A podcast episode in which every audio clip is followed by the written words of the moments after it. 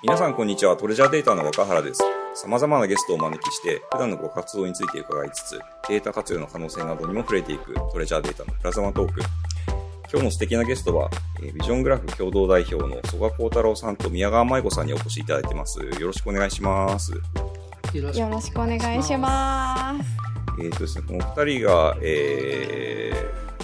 ーえー所属されているビジョングラフさんはですね、あの、イノベーション事例のリサーチから、えー未来に向けたコンセプトメイキングですとか、あとはまあ新事業、新製品開発のサポートをまあ幅広くやられているような、えー方々です。で、えー実はですね、あの、アメリカのテキサス州オースティンでさ毎年3月に開催されるサウスバイサウスウェストというイベントの、えー日本事務局もですね、昨年度より、えー担われているような方々です。で、えー今日この二人にはですね、いろいろお話伺いたいと思ってるんですけれども、えっ、と、まあ、大きく3つですね。1つ目は、えーまあ、その、今もお話に出たサウスバイサウスウェスト、えーここ数年のですね、振り返りとですね、今年は残念ながら、あの予定通り3月に開催することができなかったんですけれども、ま今年開催されていたら、どんなトピックが話題になっていたのかなというような、えーあたりも伺いたいなと思っています。で、二つ目はですね、あのまあ、この新型コロナウイルスの文脈も踏まえた上でですね、これから、あのまあ、訪れる不安社会というようなものについてですね、いろいろ伺いたいなと思っています。で、最後にですね、少しあの、毛色を変えてですね、この新型コロナウイルスの文脈が少し収まった後にですね、こう音楽アーティストの活動などにどんな変化が起こっていくかというようなことをですね、あの、実は個人で音楽活動をされている宮川さんのあのご意見も伺いながらですね、お話をしていきたいなと思います。はい。えー、ではですね、あの、まず最初にお二方にですね、簡単に自己紹介をお願いしたいと思いますので、よろしくお願いします。はい。よろしくお願いします。じゃあ私の方から会社の説明と個人の説明ということで、はいはいあの、簡単にさせていただきます。はい。えっと、当社ビジョングラフという会社でして、東京の秋葉原に、えーある会社です。設立が2016年の9月でして、えーもうちょっとで丸4年が経つ、えー会社なんですけれども、カラさんからご紹介いただいたようにですね、えっと、海外の、主には北米になるんですけれども、海外の先進ビジネスや、まあ、あとはアーティストの活動といったような、まあ、イノベーターのビジョンをたくさん集めている会社でして、それを、まあ、あの、当社のデータベースみたいなものを作ってまして、それをもとに未来の仮説をたくさん自分たちで作っているというのを強みにしている会社です。で、それをもとにですね、えーまあ、日本の、えー、と国内の企業さん、主にはメーカーさんが多いんですけれども、メーカーの、まあ、デザインセンターとか、研究所とか、あとは時々時にはですね、経経営企画の、まあ、人材開発みたいなところのうん部署の方に対して、あの、こういうような未来になるかもしれない。じゃあ、あなたはこういう、あなたたちはどういうふうな、まあ、研究をしていきますか？事業をしていきますか？自分のキャリアプランを描きますか？みたいなことで、あの、まあ、勉強会をさせていただいたりとか、えー特化型の、あの、その、産業に特化して、えー個別のレポートを作ったりとか、そういったようなことをですね、コンサルティングとリサーチをするのが、まあ、メインの授業です。うん。うん。なるほど。はい。で、まあ、あの、ご紹介いただいたサウスバイサウスウエストの日本事務局も2019年から行ってるんですけれども、まあ、ええあの、非常に、あの、せ海外の先進事例を、まあ、効率的に、あの、コスパよくって私たちよくお話しするんですけれども、はい。あの、接種ができるイベントということで、うんあの、創業前からずっと行ってまして、うんで、まあ、その、あの、ずっと見ていたこともあって、あの、日本の事務局を、えー2019年より、あの、担当させていただいております。はい。というのが会社の説明でございます。はい。ありがとうございます。あの、はいビジョングラフさんは、実は私の前職の時代から大変お世話になってまして、あの、私前職時代、あの、まあ働き方とか働く場の研究をまあしてたわけなんですけれども、その時に一緒に、まあ、共同研究っていう形で結構こう深く入り込んでいただきながら未来の働き方を一緒に考えたりとか、まあ、その発信の仕方を、またあの、お二人もなんかこう、なんて言うんでしょうね、いい意味ですごくこう、こうカジュアルで面白いこうアプローチをすごく提案してくださる方々で、あの、ええ、面白い、あの、世の、中への提示の仕方もご一緒させていただいたりして、すごく、あの、僕としては、あの、楽しい仕事がさせていただけたなと思っています。あと、あの、サウスバイサウスウェストに関しても私が、えっと、あれ、最初に行ったのは2017年だったのかな？うんうん。で、まあ、行こうって思った時に、そもそもそもそうですよね、お二方に、あの、知り合ったのが、その時に、えっと、共通の知り合いを介して確かご紹介いただいて、で、あの、サウスバイサウスウェストとはとか、えっ、と、その、まあ、参加の仕方みたいなことを、まあ、みっちり英才教育として仕込んでいただいたみたいな ことも、今となったら懐かしいなと思ったりしています。はい。で、あと、簡単にお二人自身のご、あの、自己紹介も、あの、お願いできますか？はい。はい。じゃあ僕からじゃあ。はい。曽我さんからお願いします。はい。曽我幸太郎と言います。はい。えっと、まあ僕はまあ、えっと、ビジョングラフというまあ、会社をやりつつなんですけれども、まあ、個人的に、あの、いろんな機構とか、あの、メディアに機構とかをしていて、特にサウスバイでもいろいろ見てるんですけど、まあ、ずっとメディアの研究を大学の時にしてたこともあって、まあ、ジャーナリズムがどう変わっていくのかとか、そういうようなことは非常に興味、あとは、都市がどう語られていくのかとか、そういうようなことに非常に興味を持っていろいろやっていることもあるんですけど、えっと、まあ、その都市で言うと都市、を、あの、見るということです。あの、電車が非常に好きでですね。最後無理やり突っ込んできましたね。まあ、あの、地図とか見るのが好きなので、あの、電車を見たりするのが好きですし、いろんなところに行ったりするのが大好きなんで、はい、あの、今この時期すごく外に出れなくて、あすごい悲しいそうですよね。またちょっと新たな、はい、外出の機会が、まあ、ある意味楽しみですね、はい、そうすると。はい。はい、なので、いわゆる結構アウトドア型の、インドアじゃなくてアウトドア型の人間が、インドアで過ごした1ヶ月をいろいろやったような感じなんですけど。なるほど、なるほど。まあ、キャンプしたり、サウナ行ったりとか、はいうん、あの、音楽イベント行ったりとか、そういうことが、まあ、趣味でやってます。はい。ありがとうございます。はい。じゃあ、宮川さんもお願いできますか？はい。えっ、ー、と、み、えー、同じくビジョングラフの宮川舞子と申します。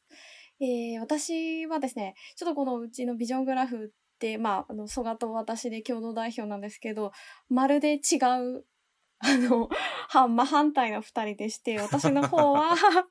昔からまあインドア、あとは、あとは自分のインナーに興味があるっていう感じで。なるほど。はい。はい。あの、社会にも興味あるんですけど、社会。一応興味あるんですけど、はい、まあ、その社会、その外外的な影響を受けて自分がどう感じるかどう考えてるかの方に、やっぱフォーカスしてしまう癖がありまして、なので、すごくいいバランスで、まあ反対かなというふうに思ってます。なるほど、なるほど。なので、あの、ああいう。自粛期間、家に出れないのストレスじゃないっていう感じ、ね、あんまない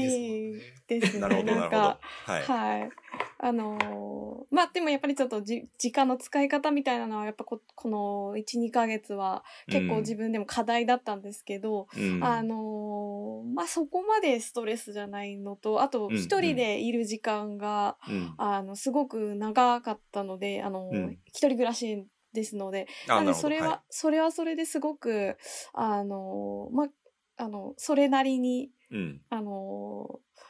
暇つぶしを しつつも、まあ 家で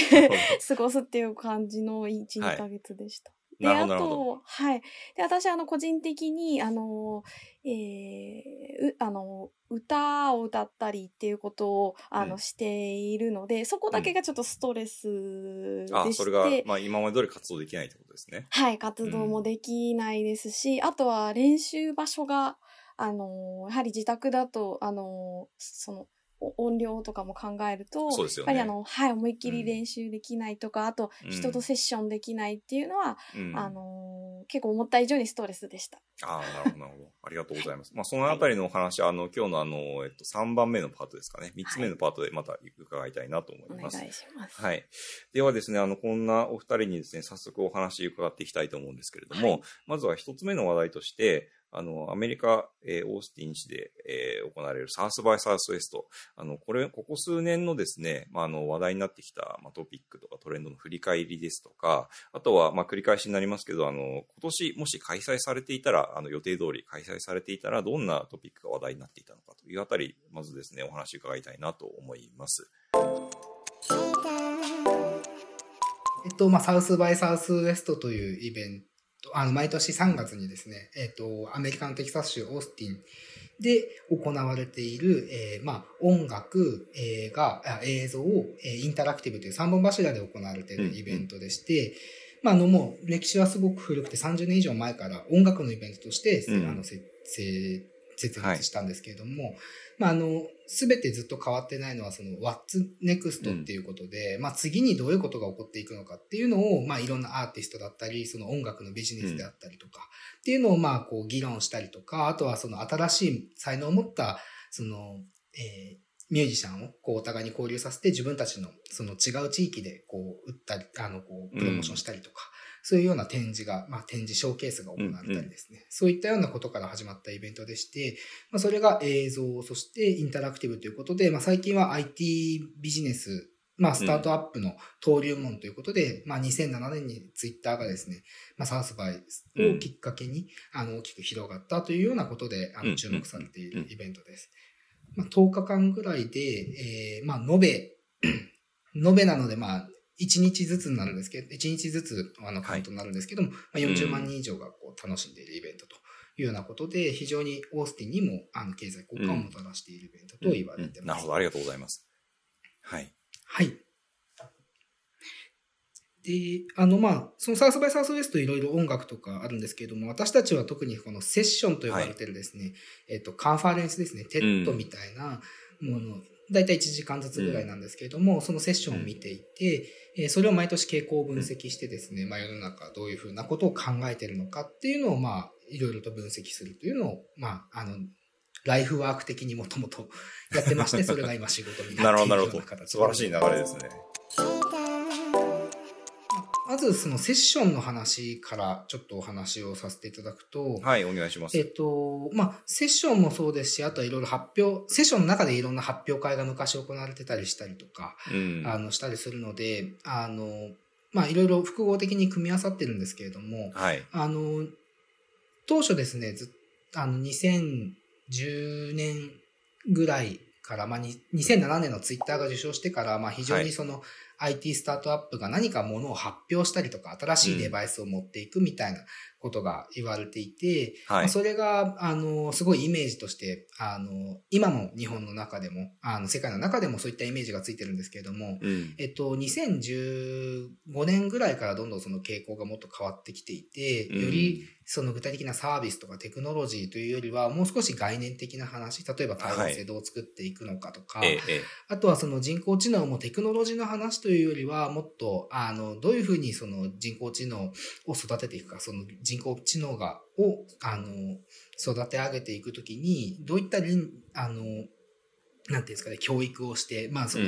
いろいろ公平性を保った、あの、思想、思想というか、あの、決定ができるような人工知能を作っていけるかみたいな、非常に答えがないような議論が非常に多くなってきまして、ここ最近だと、まあ、あの本当概念の話とか、人はどうあるべきなのかとか、愛とは何かとか、まあそういったレベルのこと、ことまで非常にトピックが広がってまして、えー、単に新しい技術の話とか、あの、そういったところが非常に、えっと、傾向としては少なくなってきているというのが、あの、ここ数年の、あの、振り返りの中では、あの、私たちの方でも、あの、思っているところではありますね。うん、なるほど、なるほど。その、まあ、単に要素技術の話ではない、もう少しこう、まあ、まあ、概念的、まあ、抽象的な話、ただ本質的な話というものが増えてきているっていうことなんですけれども、お二人がこれまでここ数年の流れを見ながら、こんな概念面白いなとか、こういう問いの提示の仕方って結構新しいなとか思われたことって何かこういくつか伺うことできますか？えっと、ですね。ちょっと待ってくださいね。思い出しながら。すいません。えっと、概念として、あの、サウスバイってその、だんだん、その、あの、例えばじゃあ、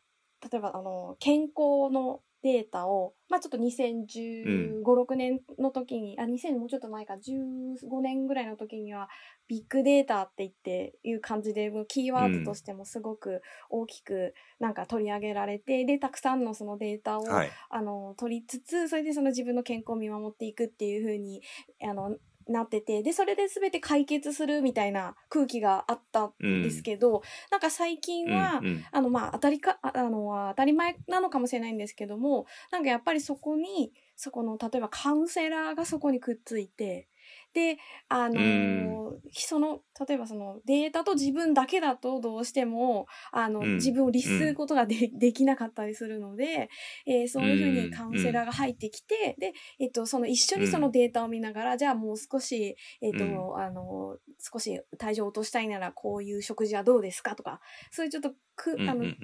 人的な力もこうかぶさったサービスみたいなのが、あのー、サウスバイの中で見られるようになってきたなっていうのだったりですとか、あの、例えば、はい。あの、AI でまず、その、えーえー、自分の、例えばちょっと心のなんか病を抱えたりとか悩みを抱えたりするときに、アプリで結構自分のその、うん、えー、質問に、AI の質問に答えていって、最終的に小グループ化されたところに入るんですけど、その先には人間がいて、人間がカウンセラーみたいな形で、えっと、まあ、ファシリテーションをして、はい、そこがなんかまあサークル、うん、あの、ああいうあの、アメリカでいうあの、みんなで円になって話すようなイメージで、はい、でそこに匿名グループになって、お互いの話、お悩み共通点があるので、それを話し合ったり、で、必ず人間がファシリテーションするみたいな、うん、組み合わせっていうのがすごくうまくいってきてる感じが、あの、そのサウスバイの中で紹介されたり、なんかそういうふうに、あの、アワード取ったりするものには、なんか、お結構出てきてるかなっていうふうに感じています。だから、はい。なるほど、なるほど。やっぱり僕もあの、データ扱う会社にいると、はい、こう、なんていうんですかね、こう、デジタル市場主義とか、データ市場主義みたいなことを、まあ、とどう向き合うかみたいな話もよ,、まあ、よく出るわけなんですけども、なんか今のお話を伺ってて、やっぱりそのデジタルと、えっと、リアルとか、あとその、まあ、データと、まあ、まあ、人間、まあ、ちょっとそういう二元論で語れるのがいい話なのかはわかりませんけれども、はい、その何でもかんでもデジタルがいいとか、何でもかんでもデータがいいっていうことじゃない、こう、うまい揺り戻しがかかってきている、バランスが、の、が一つこう議論のポイントになってるのかなっていうのは、すごく面白いですね。はい。そこをすごく私も、だから、すごいその今、若原さんがおっしゃった揺り戻しっていうところで言うと、すごくその、戻ってきてる感じが、あの、うん、一時期、その本当にもう技術と、あの、そういったもう、で、技術とデジタル、ぎあの、そういった、まあ、テクノロジーみたいなので、全部が解決するっていうような空気感だったのが、はい、今はやっぱり、あの、もう少し人間側、人間側って言いますか、うん、なんかそういった、あの、まあ、複合的に、まあ、どっちもあった方がいいっていうことで、なんか複合的になってきてるっていう揺り戻しがかかってるなっていうのは、すごく感じてます。うん、うん、なるほど、なるほど。面白いですね。はい。はい。曽我さんは何かありますか、はい、そういう意味だと。私もまあ、その、今の揺り戻しの話ともすごい近いかなと思うんですけど、はい。まあ僕はなんか大、2013年からサウスバイサウスウエストに行っていて、うん、で、なんか毎年結構面白いなとか思ってたのか、まあその出会い系アプリとかがどんどんどんどんこう、出てくるっていうのがあったんですよね。はい、例えばその、知らない人とどういうふうに出会うかって、うん、まあそれは恋愛もそうだし、仕事もそうなんですけど、うん、どうやって知らない人と知り合うことで自分の可能性、この人生の可能性をこう広げていくかみたいなのって、すごいこう、ワクワクしてた時期だと思うんですけど、うん、なんか、あの、この2018年からかなぐらいから、その、新しい人に出会うっていう方向じゃなくて、今の自分の周りの本当に家族とか友達とか、あと仕事仲間とか、うん、本当に大切にしたい人とのコミュニケーションっていうのをもっと大切にしていこうっていう流れがなんかいろいろ出てきていて、それは心理学者がセッションでそういう話を人生100年時代の幸福とは、その自分の周りの人間関係っていうのが一番幸福度が高いよみたいな話をセッションでもしてたりとか、はい、あと、あの、それだけじゃなくて、それがサービスにも現れてきてるのが、本当にいろいろ知らない人と出会うっていうのから、身近な人との、あの、まあ、日本でもスケジュール共有アプリとか CM でやるぐらいみんな流行ってると思うんですけど、はいはい、あれの延長線上で最近連絡を取ってない友人とかに対して何かこうプッシュで、あの、あの、出会わせて、この、じゃあ、ちょ、ちょっと今日飲み行ってみれば、みたいなことをプッシュしてくれるようなサービスが出てきたりとか、なるほど、なるほど。恋愛関係を維持するとか、はい、はい。あの、まあ、そういった、あの、まあ、あと家族間のコミュニケーションをより、その、道具的なコミュニケーションじゃなくて、うん、もっと、あの、感情的なコミュニケーションですよね。この、スケジュールってかなり道具的だと思うんで、なんかこう、あではなくてもう少し、その、あの、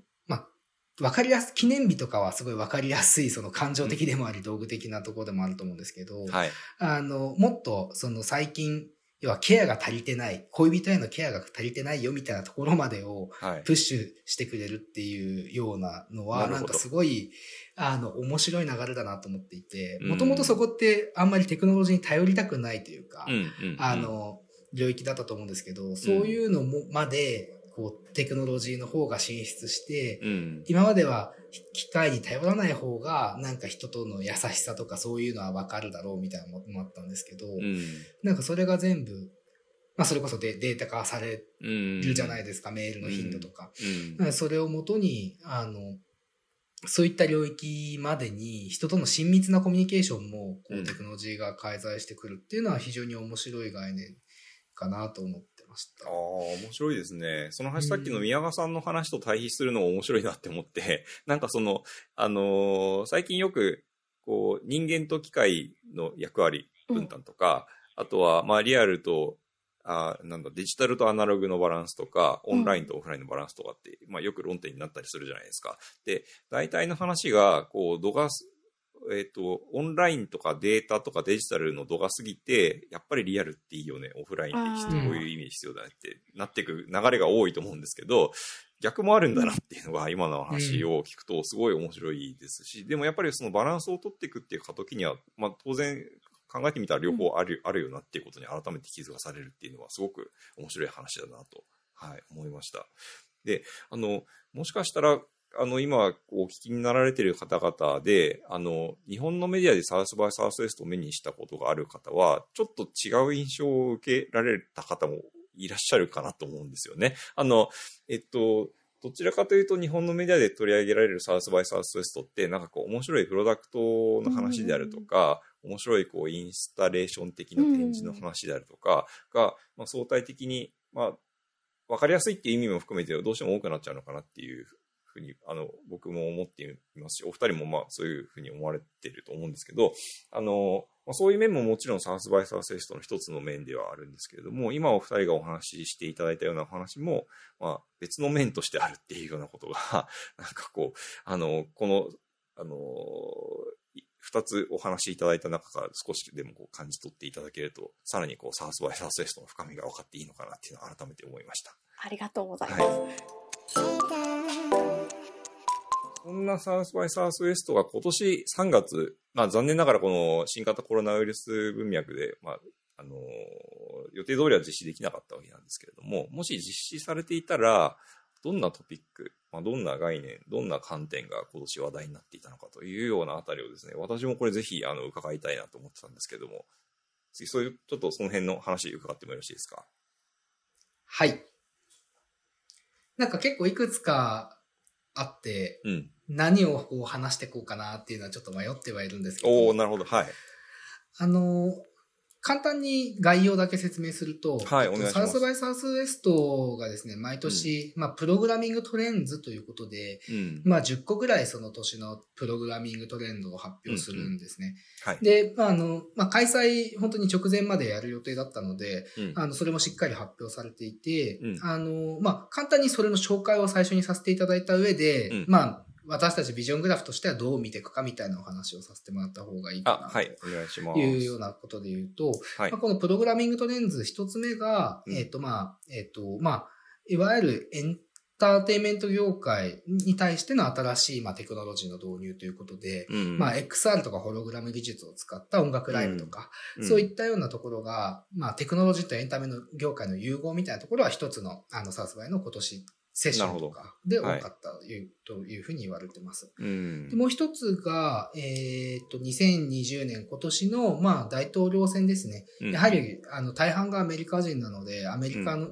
の人たちのちゅあの興味があることが自然とサウスバイでも集まってくるんですけれども、うん、ど。あの、はい、その選挙についてが二つ目。うんで、三つ目が、えー、まあ、こ、これは昨年2019年の breakout trend といって、 South by が発表する一番話題になったところともリンクするんですけど、うん、まあ、いわゆるデ、デジタルへの不信がどんどん高まってると。うん、要は Facebook だったりとか、まあ、大きい tech company に対しても、うん、あの、すごい国家をしのぐ力をつけてきてるので、そこに対して脅威だよねっていうのが、まあ去年のすごく一番大きいテーマだったんですけど、うんうん、それとともにディープフェイク、その、うん、あの顔、自分が喋ってなくても自分の顔のデータを人工知能がこう学習して、うん、声も学習して、自分が喋ってるかのような映像ができてしまう技術とかが出てきてるので、まあそういった、あの、まあ、えっと、そういった部分に対してどういうポリシーを作っていくとか、うん、あの、そういった部分の、あの、デジタルの新しい脅威となっている部分っていうのに対してどういうポリシーを作っていくかみたいなところとかは非常に話題になる予定だと思います。うん、なるほど。で、四つ目が今年新しくできる予定だった、まあ、スペースという、まあ、宇宙のカテゴリーが一つできているので、ああ、なるほど。それは一つ、はい、あの、トレンドとしてあります。はい。で、えっ、と、もう一えっと、五つ目が、えー、まあ、 new generation of leadership ということで、うん、あの、まあ、新しい時代のリーダーシップが求められているというのが、まあ、昨年からも非常にあったんですけれども、うん、まあ、企業の取るべき姿勢であったりとか、えっと、女性の政治家であったりとか、うんうん、あとは気候変動に対してどういうふうに、あの、活動家としてリーダーシップを取るべきかみたいな、そこら辺は非常にサウスバイ、ここ数年大きくなっているんですけど、なるほど、なるほど。新しい世代のリーダーシップというのは一つあありました。はい。で、もう一つが、えっ、と、まあ、あの、結構ずっと議論されてはいるんですけれども、テクノロジーの医療分野への貢献ということで、まあ、主には薬の話なんですけれども、はい、まあ、パーパーソナライズされた医薬品とか、スマホ上での管理など、はい、まあ、そういったところは非常に今年も盛り上がっていたと。で、あ盛り上がる予定でありました。あとは direct、次が、えー、 direct to consumer ということで、はい、まあ、あの、まあ、どんどん中間業者を介さずに独自のプラットフォームで直接消費者と繋がっていくよねというようなことで、うん、まあ、ブロックチェーンを使ったりとか、うん、まあ、あの、クリエイターが自分自身でどっかに所属するわけではなくて自分自身でいろいろ稼ぎ出すって日本でもある流れだと思うんですけど、そこの利点と問題点みたいなのは一つあり、あの、サースバイの方で発表されていたものでした。なるほど。で、えっと、ラスト3つなんですけど、もう一つが、えっと、カンナビジネスということで、まあ、タイマビジネス、ここ数年、サースバイでも非常に盛り上がりを見せているので、うん、まあ、そのカンナビジネスは一つの領域として、えー、まあ、あの、あるんですけれども、その中でも、えっと、どんどん、あの、ビジネスとして成熟してきているので、はい。あの、やはり雇用とか、あの、IT 業界で言わ言われてた、その女性がなかなかこう、あの、ステップアップしづらいみたいなことが言われたと思うんですけど、はいはい、それがまるっとカンナビジネスの方にも行っていて、ああ、そうなんですね。はい。あの、そういった、あの、公平性をどうやって保っていくかみたいなセッションは非常に私も見ていてよかったかなというふうに思ってます。で、まあ、あの、それは、あの、いわゆる労働環境もそうだし、合法化に向けて、昔から活動してきた先駆者と、あとは新しくスタートアップ的にやる人とのバランスというか、うん、そういうような、あの、ものは非常に、まあ、あの、なんていうんですかね、こう、話題として挙げられてた感じですね。うん。で、えっと、次、ラスト二つが、私これすごい面白いなと思うんですけど、まあ、ロンリネス、孤独を感じる人がどんどん増加していると。はい、で、えっと、そういう中で新たな世代がバーチャルなどの空間を利用して、どのようなつながりを生み出していくか。うん、まあ、主にはデザインの話が多いと思うんですけれども、うん、まあ、さっきの、あの、自分の周りの人たちとの、あの、交流を深めるっていうのも非常に近いんですけど、うん、この孤独をどんどん感じているので、それに対してデザインが何できるかみたいなことは、あの、一つトレンドとしてあるかなと思ってます。なるほど。で、最後が、あの、まあ、えっ、ー、と、これはミュージックとかフィルムとか、はい。がすごいと思うんですけど、えっと、まあ、クリエイターの活躍の場がいろんなプラットフォームによってできて、あの、活躍の場が増えていると。まあ、それこそ YouTube とか、うん、日本でも Instagram とか、いろいろあると思うんですけど、うん、まあ、その、コンテンツのクリエイターが、そのファンとどうつながるかとか、うん、あの、そういったところは、あの、非常にあの、トピックとして、うん、あの、音楽とか映画とか、あと、インタラクティブの領域でも非常に多かったかなというふうに思います。まあ、でも、この10個のトレンドが、まあ、サースバイが出していたもので、まあ、私たちも見て、あの、あ、そうだなと思うし、きっと皆さんも見て、あ、これは確かに今議論すべき、あの、10個なんだろうな、みたいなことは、うん、まあ、思っていただくためにも、まあ、それは一つのなんか、まあ、ベンチマーク的に置くのはいいかなということでご紹介させてもらいました。なるほど、ありがとうございます。はい。まあ、サウスバイサウスウエストがオフィシャルに出している、まあ、10個のトレンドが、まあ、ある中で、あの、こお二人ならではの、こう、なんて言うんでしょうね、こう、フィルターを通された、あご意見とか、お考えとか、見えている景色とか、はい、そのあたりも少し伺ってもいいですか？はい。はい。じゃあ、どうしましょう。どうぞ、ゆそ続きどうぞ。あ、いいですか？続きで。あの、まあ、私たちこれを、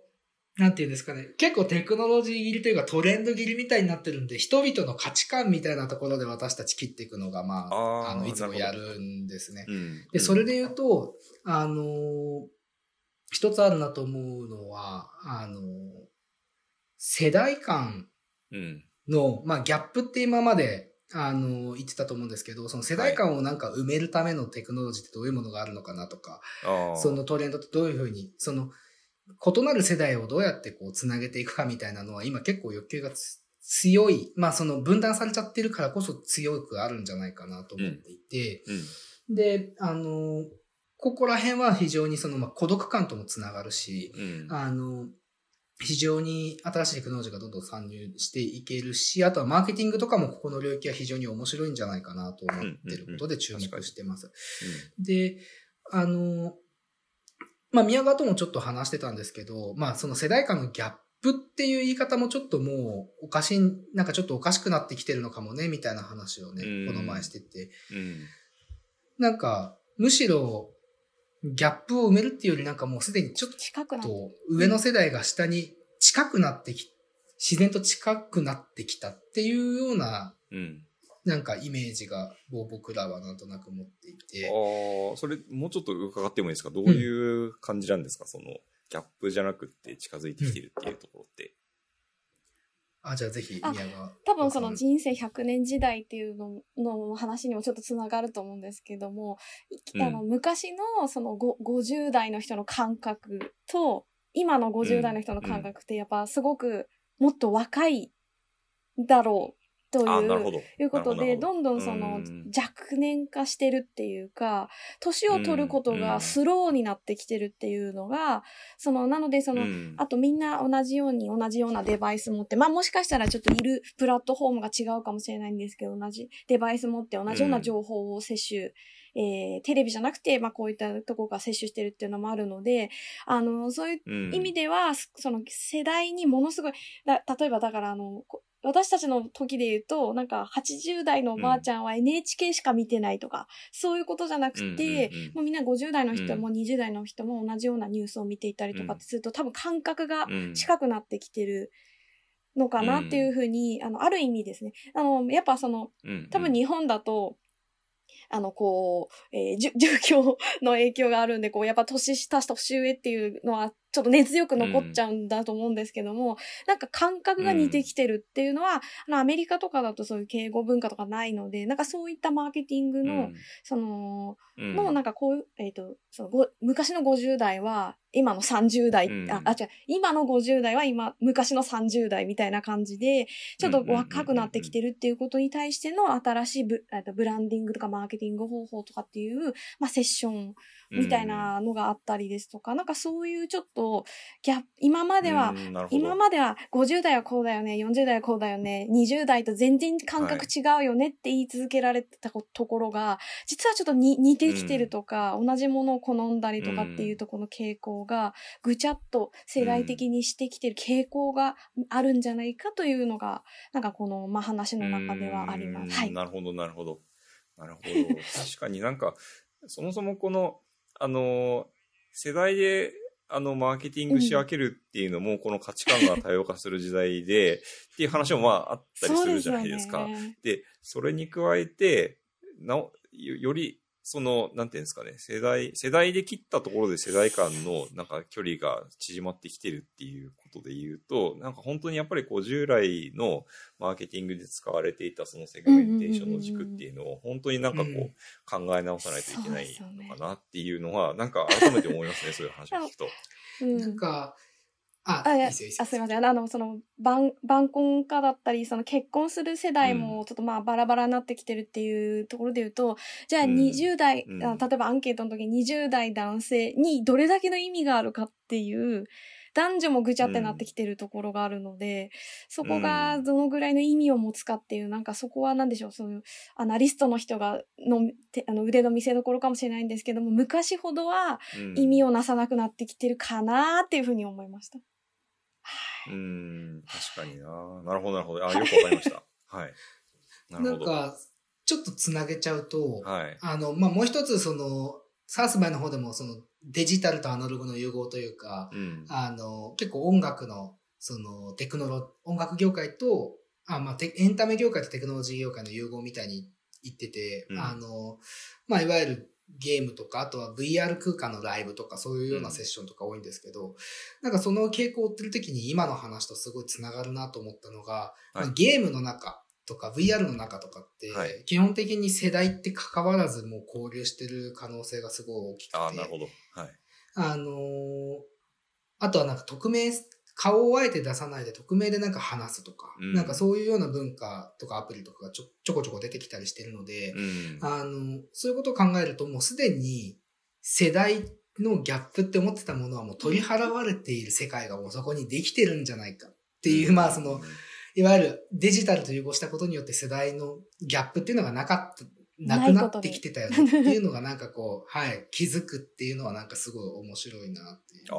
面白いですね。なるほど話。していたところですね。うーん。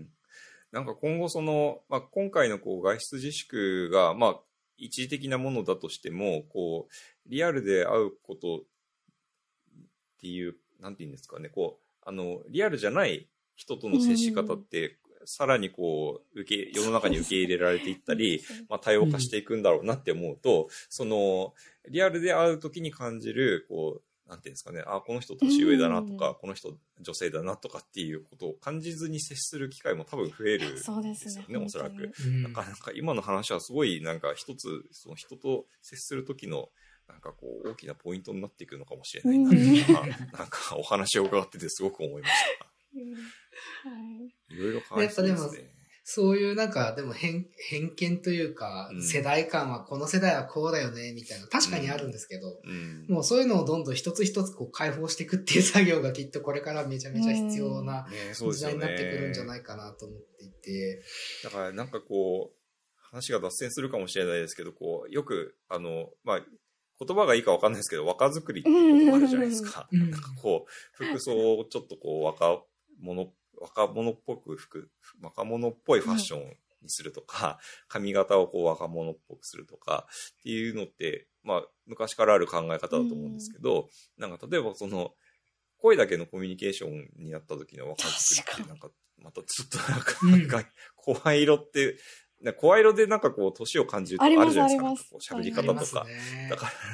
ら、そういう別の、なんかこう、アプローチで自分の属性をこう、うまくデザインするみたいなことがいろいろ出てきそうああ、それありそうですね、本当に。うん。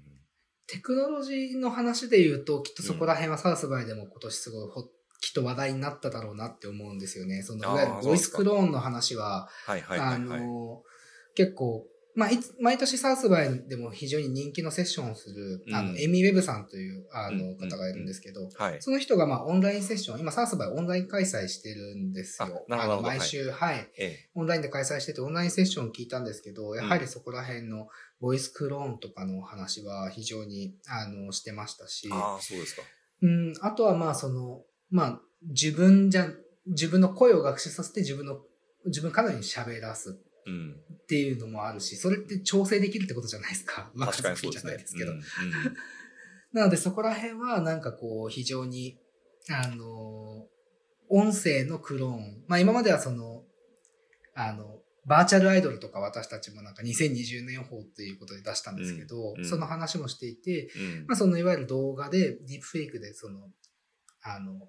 新しいアイドルをこう作るみたいな、うん。そのじ現実にいないようなバーチャルアイドルみたいな話と声の話みたいなのが非常になんかこう、きっと今年テクノロジー新しいテクノロジーとか新しい面白いものを探しに来た人とはとかは、うん、あの、新しいニュース番組みたいなことを、あの、エイミー・ウベさん言ってたんですけど、その、うん、実際のバーチャルアイドル的なキャスターが、うん、えっと、作られた声で、で、実際にそのスポーツの画面も全部、あの、スポーツの、えっと、解説をニュースでするんですけれども、うん、そこの、あの、ニュースの映像も全部人工知能が編集をして、うん、それをもとに人が介在しない形でニュース番組が作られていくみたいな、まあそういうようなことの実験の話をエミーさんしてた。なるほど。まあそこら辺はなんかすごく、なんか、テクノロジーのサウスバイっていうような感じの 話だなっていうようなところで。ですね。はい。音声系とかはやっぱり非常になんかいろいろと注目した人が多かったんじゃないかなと思いました。ああ。いやーでもなんかそう考えると、なんかこう、複数の自分を持って生き、生きていくみたいな世界が、よりなんか現実的になりますね。すねなんか、SNS がこう出てきた時って、こう SNS よ、SNS 上の自分とこうリアルの、自分をこう使い分けて、まあ、ある意味楽しむみたいなこととかよく言われたりしましたけど、それがもっとなんかこう、なんていうんですかね、SNS 上だけじゃない、何なんでしょうね。もうその、自分っていう存在が複数いるっていうのが当たり前で生きていくみたいな世界になるのかもしれないですね。うん、あの、それを別に必ずしもそういうふうに生きないといけないわけじゃないですけども、うん、選択肢としてはすごい広がってくるんでしょうね、うん、きっと。それの方が生きやすいというか、その、追い込まれないかなって、ちょっと自分は思います。なんか、こう選択肢がなくて自分は自分、今の自分だけしかないって思うと、なんか息苦しいんですけど、こういう自分もいて、こういうコミュニティにいる、全然違う話し方でこっちのコミュニティにいるっていうふうになると、やっぱりその自分の中にも、なんかこうよ、選択肢があるっていうこと自体が心の余裕っていうふうに感じるんだろうなというふうに思いました。なるほど。それなんかこう副業パラレルワークっていう働き方を好む人のなんか心理とちょっと似てるかもしれないですね。なんか一つの所属だけだとそこで否定されちゃったらどう思っちゃうけど、ね、複数働く場所を持ってたらバランなんか心のバランスが取れるみたいな話は結構よく聞くんですけど。じゃあそれですね。まさに。なんか選択肢をうまく使うっていうのは一つポイントになっていくのかもしれないですね。これからの話で。